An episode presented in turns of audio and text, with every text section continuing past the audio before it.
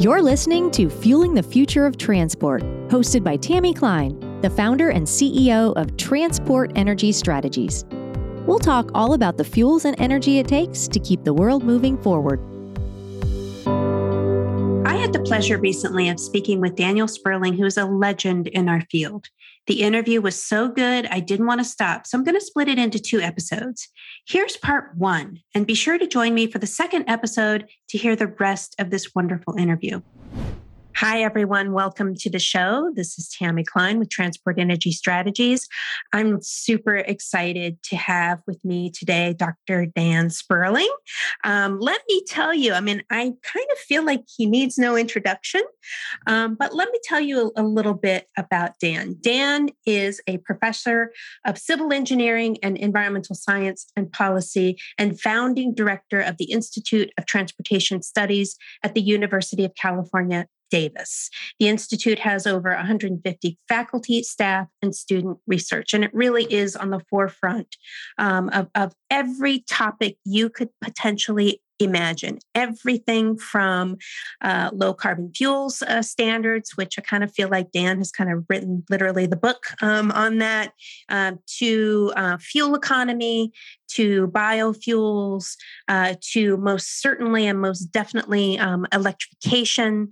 Um, and ITS is really, I think, been at the forefront of all of these issues, not just in California, not just in the U.S., um, but around the world, and contributing to a lot of good work that's that's happening um, around the world on all of those different topics. Um, so, Dan, I could go on and on about uh, your your bio and your many achievements, um, but I really want to get right into welcoming you to the program. So, welcome to the program, and right into the to the questions. Well, thank you. And you're so gracious. I appreciate that. Um, you caught me on a good day. Um, so, oh gosh, I, I hardly know where to start, but maybe um, we can talk a little bit about the three revolutions work. So, for the listeners um, who may not be familiar, can you talk a little bit ab- about that, about the work that you've been leading, and and do you see, um, you know, states, cities, um, both both here in the U.S. and others, you know, looking at that work, responding to that work, maybe beginning to set some policies um, around that work, and and third question is, you know, has the you know how how does the pandemic kind of where we are right now in the world has that affected sort of the the thinking behind the work? So let's get right into it. Three revolutions. Three revolutions. Okay, so big top big topic, but you know, there's been this confusion about all these changes taking place in transportation, which are important, which are less important. So I actually got together, some people wrote a book called The Three Revolutions. And the three revolutions are, are electric vehicles, which is a pretty obvious one. Mm-hmm. The other is sharing, which is perhaps a little less obvious. And the third is automation. And I highlight those three because the goal is the need is to bring those together, to integrate them. And if you bring them together, we really can transform transportation and create really sustainable, what we call sustainable transportation, sustainable cities. So these, and, and, you know, some people like to add in some others. They talk about connectivity, mm-hmm. but that's really just part of connected up with automation. It's not a, it's not by itself going to yeah. have big changes in our society or our cities. Okay, so the, the first one, the electric vehicles, that's really launched. That's really happening. That's globally. And, you know, it's faltering in a few places, uh, especially in the US. But, you know, Europe is about to adopt a requirement for 100% ZEVs, mm-hmm. zero emission vehicles by 2035. Yep. California is actually going to do that even sooner. We have a board CARB uh, so part of my bio that you didn't mention is I'm a board member for the California Air Resources Board. That's correct. And mm-hmm. you know we're the ones that oversee all of the and adopt all of the most of the climate and air pollution rules and policies in California, which are also adopted by other states. So on June 9th, um, we will be adopting, we will be, the board will be entertaining the proposal to go to 100% ZEVs and we'll be adopting it in August. So that's kind of, that, that one's the most obvious. It's the clearly transformational. And, and, I think other states will follow. They're already following yeah. with ACC one, so or which is advanced clean cars. Yeah. I, they're already adopting what 15, 16, 17 states. I do see them following ACC two. So the the E part of our, you know, the E part of the revolutions, I think we already see that happening, right? And the change in, in the US is going to happen because of California and the other states. The yeah, feds are really lagging behind. And, you know, it's going to be get to a point where there's so many states and so much of the market has gone zero emission that the feds and the industry will say, okay, we get yeah. it. we'll, we'll, we'll, tag along. Yes. Um, and so, and by the way, we're talking this light duty. The, there's a parallel happening with the truck, mm-hmm. heavy That's duty. Right. Mm-hmm. And in fact, California, CARB, we adopted a rule two years ago requiring that in starting in 2024, that an increasing number of truck sales also be zero emission. And that that goes up through 2035. And 70 it requires that 70% of most truck categories be zero emission in 2035. And we're going to be extending that shortly getting it up to 100% sometime yeah. around 2040. And we know states are also going to follow the Advanced Clean Trucking program, which is the program that you're you're talking about. So we we see more and more states beginning to announce the intention to to follow that. So it does seem like yes, perhaps there's maybe some lagging behind China, maybe some lagging behind Europe, but I think the efforts of California and the other states, I, mean, I almost kind of think that the federal government, and I don't want to say irrelevant, but eh, you know, there are things that the government can can do, but I think it will be the the states that do more. I think, in some sense, to push the the electrification part of the three revolutions rather than, or in the absence of, let's put it that way, federal federal action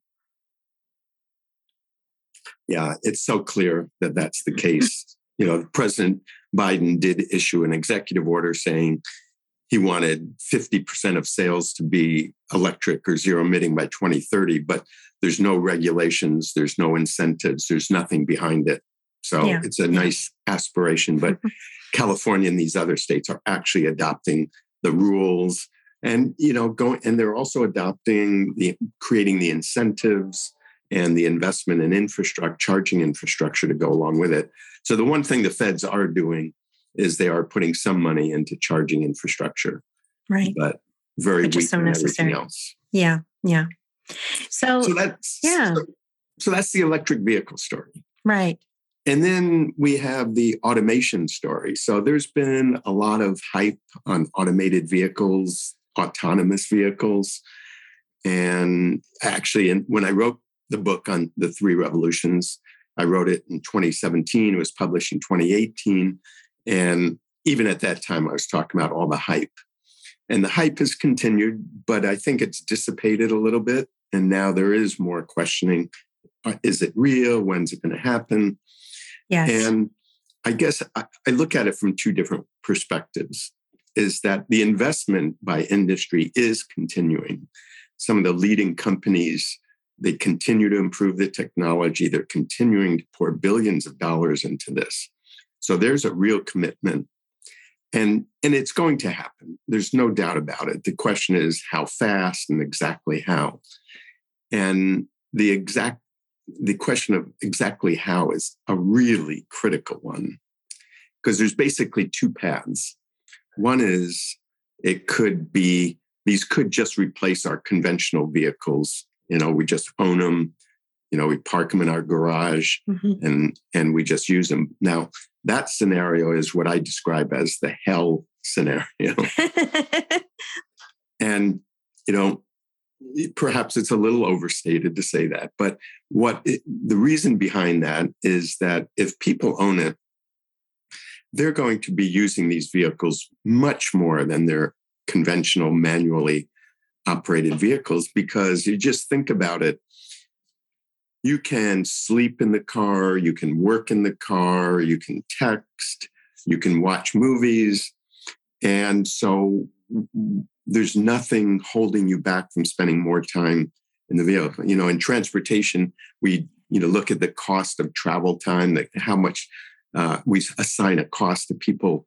But in this case, there's not much cost because you're using that time in a very productive way. So people will live like I'm in California.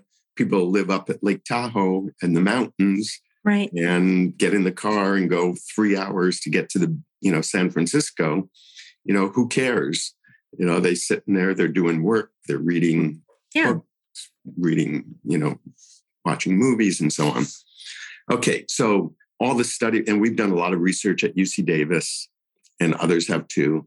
And you know, we're talking about at least uh, probably a doubling of vehicle miles it, through that scenario. Right. The other scenario that is heaven, hell. this is yeah, now we're moving to heaven. okay, good. And I'll say this other scenario, I see it as the only credible strategy for making our, our cities and our transportation truly sustainable, coupled with electrification. And that is that these automated vehicles would not be owned by us individuals, but would be owned by mobility service companies. You know, think an Uber type company. Mm-hmm. And the and coupled with that is that they would feature sharing shared rides in it. In other words, there'd be more than a single occupant, single passenger, or more than even a zero occupant. So, actually, with the personally owned vehicles, there's going to be a lot of zero occupant uh, miles accumulated because, you know, you send the yeah, they'll be driving around. Yeah. Yeah. Mm-hmm. You said, like, why pay for parking in San Francisco? Right. Send right. it back home. Right. Okay. So the shared part of it is really critical because the way it would work is it's like what Uber Pool and Lyft Line uh, used to be. And that is, but it's automated. So you don't have the driver. And so it reduces the cost. And if you have enough people doing it, it's a really efficient process. And there would be, you know, the detours would be minimal and the cost would go way down. So now we have a situation. So this is really attractive from an equity, a social justice mm-hmm. perspective, because now we can provide service to many more people. So our, you know, to back up a second, we've created this car-centric transportation system. It started in LA, spread to California, spread to the US, spread to the world. And, you know, it's provided tremendous value and benefit to many people but it's also marginalized huge numbers of people, huge swaths swaths of our population. Yeah, you know, people that it's it, and it's not only people that don't have money; it's people that are physically disabled, it's people that are old, people that are young. Yeah. Highways so, have chopped off communities and cut through communities, and there's a, there's lots of of yeah, the, writing about that at this point the the impact of our national highway system on on communities. Exactly. It's had some really negative yeah. effects on many people. So now we're talking about okay so we're not going to fix where the freeways are at least not not with this automation yeah. uh, scenario. But what it's doing is it is providing low cost transportation to all these people to all the people that have been marginalized. And, you know, if you think, you know, we think about mass transit and, you know, in New York City, in San Francisco downtown, mass transit works very well, very efficient. But if you look at the whole US overall, mass transit accounts for two, less than 2% of passenger travel, less than 2%.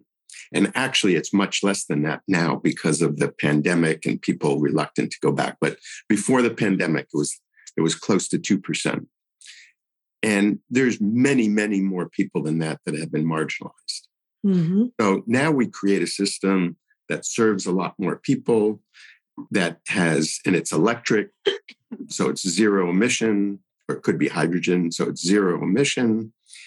And it also requires much less parking space, less road space. So it reduces the cost of our road infrastructure. It creates more space in our cities because now we don't have to devote all that space to parking and roads. So it really is a heaven scenario. Now that the challenge, okay, so the problem is so, and that's combined with sharing. Right. So that was implied in this, the third revolution. So the sharing has been really suffering the last couple of years through the pandemic. People right. don't want, people don't want to share. Um, you know, they're starting to come back. You know, but transit use is way down. Uh, you know, yeah. air, air travel is down. Uh, Uber and Lyft have gotten rid of their pooling services, and hopefully, we'll be bringing it back. Um, do you see sharing? Um, do you see sharing coming back as we? I don't know if we want to say emerge from the pandemic because I think we've all declared ourselves done with it. Although I don't think it's done with us, but but do you see as as maybe more normalcy returns to to to people's lives? Do you see sharing as sort of back in the the equation?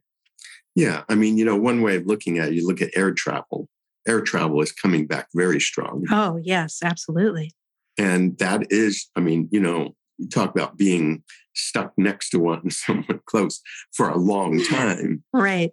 So the point of that is that everyone has a price. It's kind of, you know, crass to say that, but everyone has a price. So with air travel, what's the alternative? If you want to go visit someone or go go somewhere, then this is, you know, there's not any good options if you're going more than a few hundred miles. Okay, so people do it. And I think the same thing has to happen with surface transportation. We have to make, and this is where policy comes in. So I've yeah. become a real policy wonk in my uh, later, in my older years, just because, you know, there's, we need much more focus on how do we make good policy. Yeah. And so this is a case where we need policy to encourage sharing and discourage single occupant vehicles, um, zero occupant vehicles, single passenger services. And, and we can do that. You know, it's, you know, we know how to do that. And lots of places in the world do that. Do you um, think? Do you see California through CARB or or or also other states moving in that direction because I think that's the only thing that's really going to. I mean, yes, you'll have electric um, vehicles. Yes, there will be targets to meet. Yes, there will be more model um, availability. But the fact of the matter is, is that you know you still sort of have congestion, um, even with even if you have a hundred percent electric vehicle uh, sales and eventually penetration, you still have uh, congestion as an issue.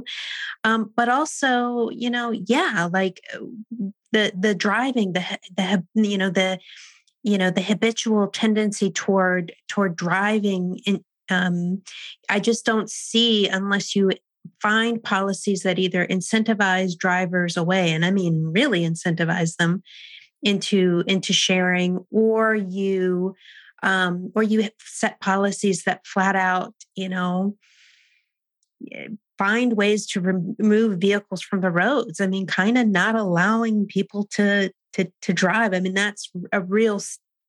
It's like the it's like it's the policy frontier that probably has to happen, eh, um, but is a real tough one to take on. It's like gas taxes. Like nobody wants to touch touch that, but it, you kind of do to to get the behavior going the way you know that that you need to to get uh, you know to get greenhouse gas emission reductions to improve air quality to improve public health. What what's your view about that?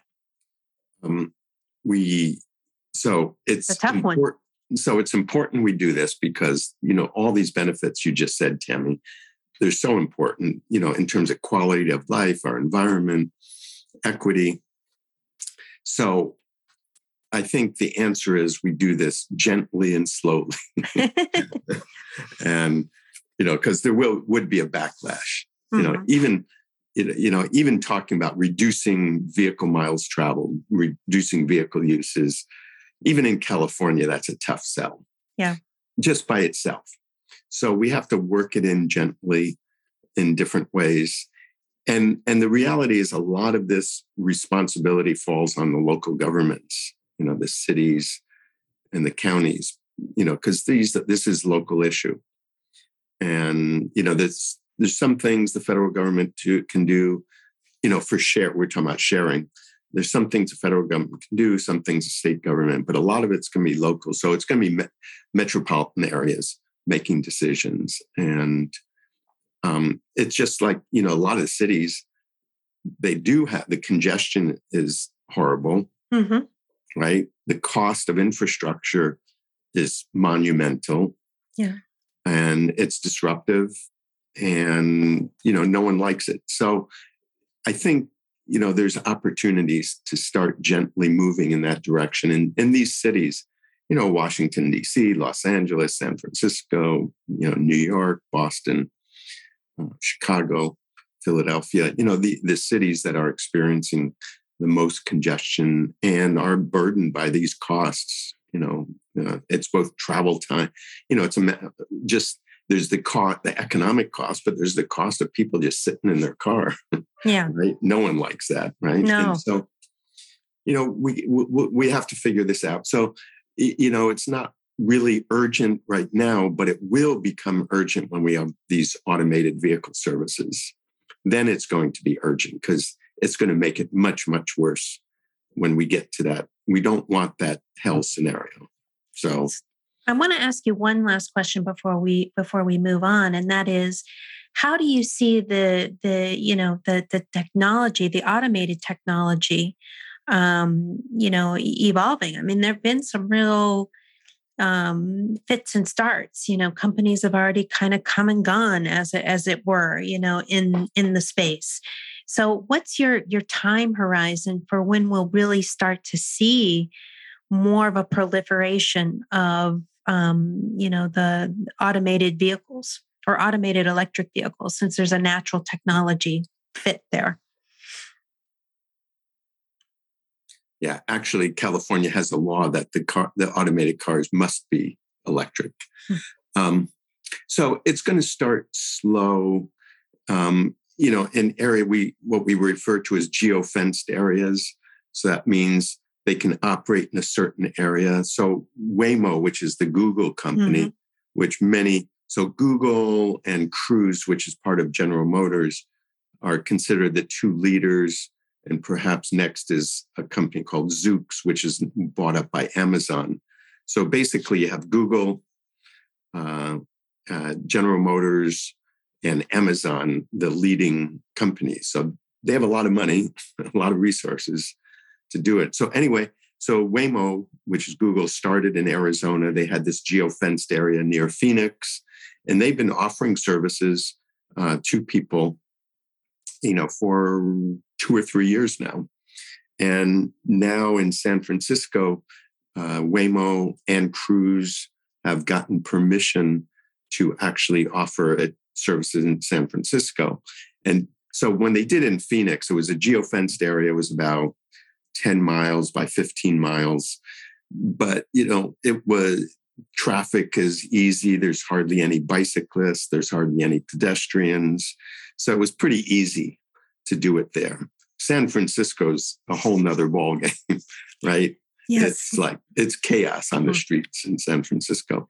So it's really so they feel these companies feel like they can do it and they're going to do it without anyone in the driver's seat and in some cases without anyone even in the cars uh, and providing these automated services they're just starting up uh, very shortly in san francisco so i think what's going to happen is there's going to be these geofenced areas you know you map the hell out of it you know mm-hmm. that area you get the you know and so the cars are well conditioned prepared for it and you slowly expand that geo-fenced area out over time. So that means from a consumer, from a rider, if you're within that zone and your destination is within that zone, then when you called in for the service, they would send you an automated car. and so I think it's going to be as the companies get more confidence, as policymakers become more comfortable, as consumers became more comfortable, it'll gradually expand out. So I, I I'd say by 2030 we should be seeing, you know, some pretty significant use of these uh, um, these automated services. Uh, it, it, it's really inevitable. It's you know it just get you know the artificial intelligence gets better and better. You know the issue here, the con the you know the problem is that if you take a, a person who's not drinking, not tired, attentive, then they do a great job. Mm-hmm. And and this technology is not going to do better than them. Right. You know, under hardly, you know, maybe in a few circumstances, but mostly not. Yeah. But not not that many of us like that out there. I, I like to yeah. point out. exactly. Right. So it's not just us as the drivers, you know, it's the other person, right? Yeah. So even if we think we're so great ourselves, which people tend to think they're great drivers, uh, you know all the surveys show that you know the greater the driver you think you are probably the worse you are. It's probably like an inverse converse sort of thing. Yeah. it could it could be. Yes yes. So but you know there's all these conditions you know people driving at night that people have been drinking mm-hmm. people are texting you know not attentive. And so probably today in most circumstances an automated vehicle on average would be better. Mm-hmm. But we're not willing to accept that, you know? And so th- there's this question what's the threshold? How good does it have to be? Because it's never going to be absolutely perfect. But we humans are certainly far from perfect, mm-hmm. right? I will grant you that, yes. and and so part of it becomes you know there's questions about how does the insurance and liability work you know the confidence of the companies. Um, you know local governments you know banning it because they think they're not safe enough. And then if there is a crash and something you know does go wrong then what are the repercussions of that? And so that's why it's going to be slow and there's going to be everyone's going to be moving slow on this but it is going to happen and the technology is just getting better and better uh, the sensing technologies the, and the technology is getting cheaper too by the way mm-hmm. Mm-hmm. so it's it's inevitable and that's why i'm a great proponent of getting these policies in place starting slowly and gently that reward pooling and sharing and disincentivize you know single occupant travel. And yeah. you know, maybe we start at an airport. You know, we do it at airports. We do it in downtowns, and there's lots of little ways to do that. And so that's yeah. that really is the path, the pathway forward. Like I said in the beginning, I enjoyed our interview so much that I wanted to save the rest for our next show. Be sure to catch us on the next episode to hear Dr. Sperling talk with us about the future of fuels, charging, and the entire industry and why he sees now as the time of change. You've been listening to Fueling the Future of Transport. This show is hosted and edited by Tammy Klein, produced by Carolyn Schneer, and engineered by Alexander Nikolic. To hear more great episodes of this show, learn more, and sign up for a free biweekly newsletter, visit transportenergystrategies.com.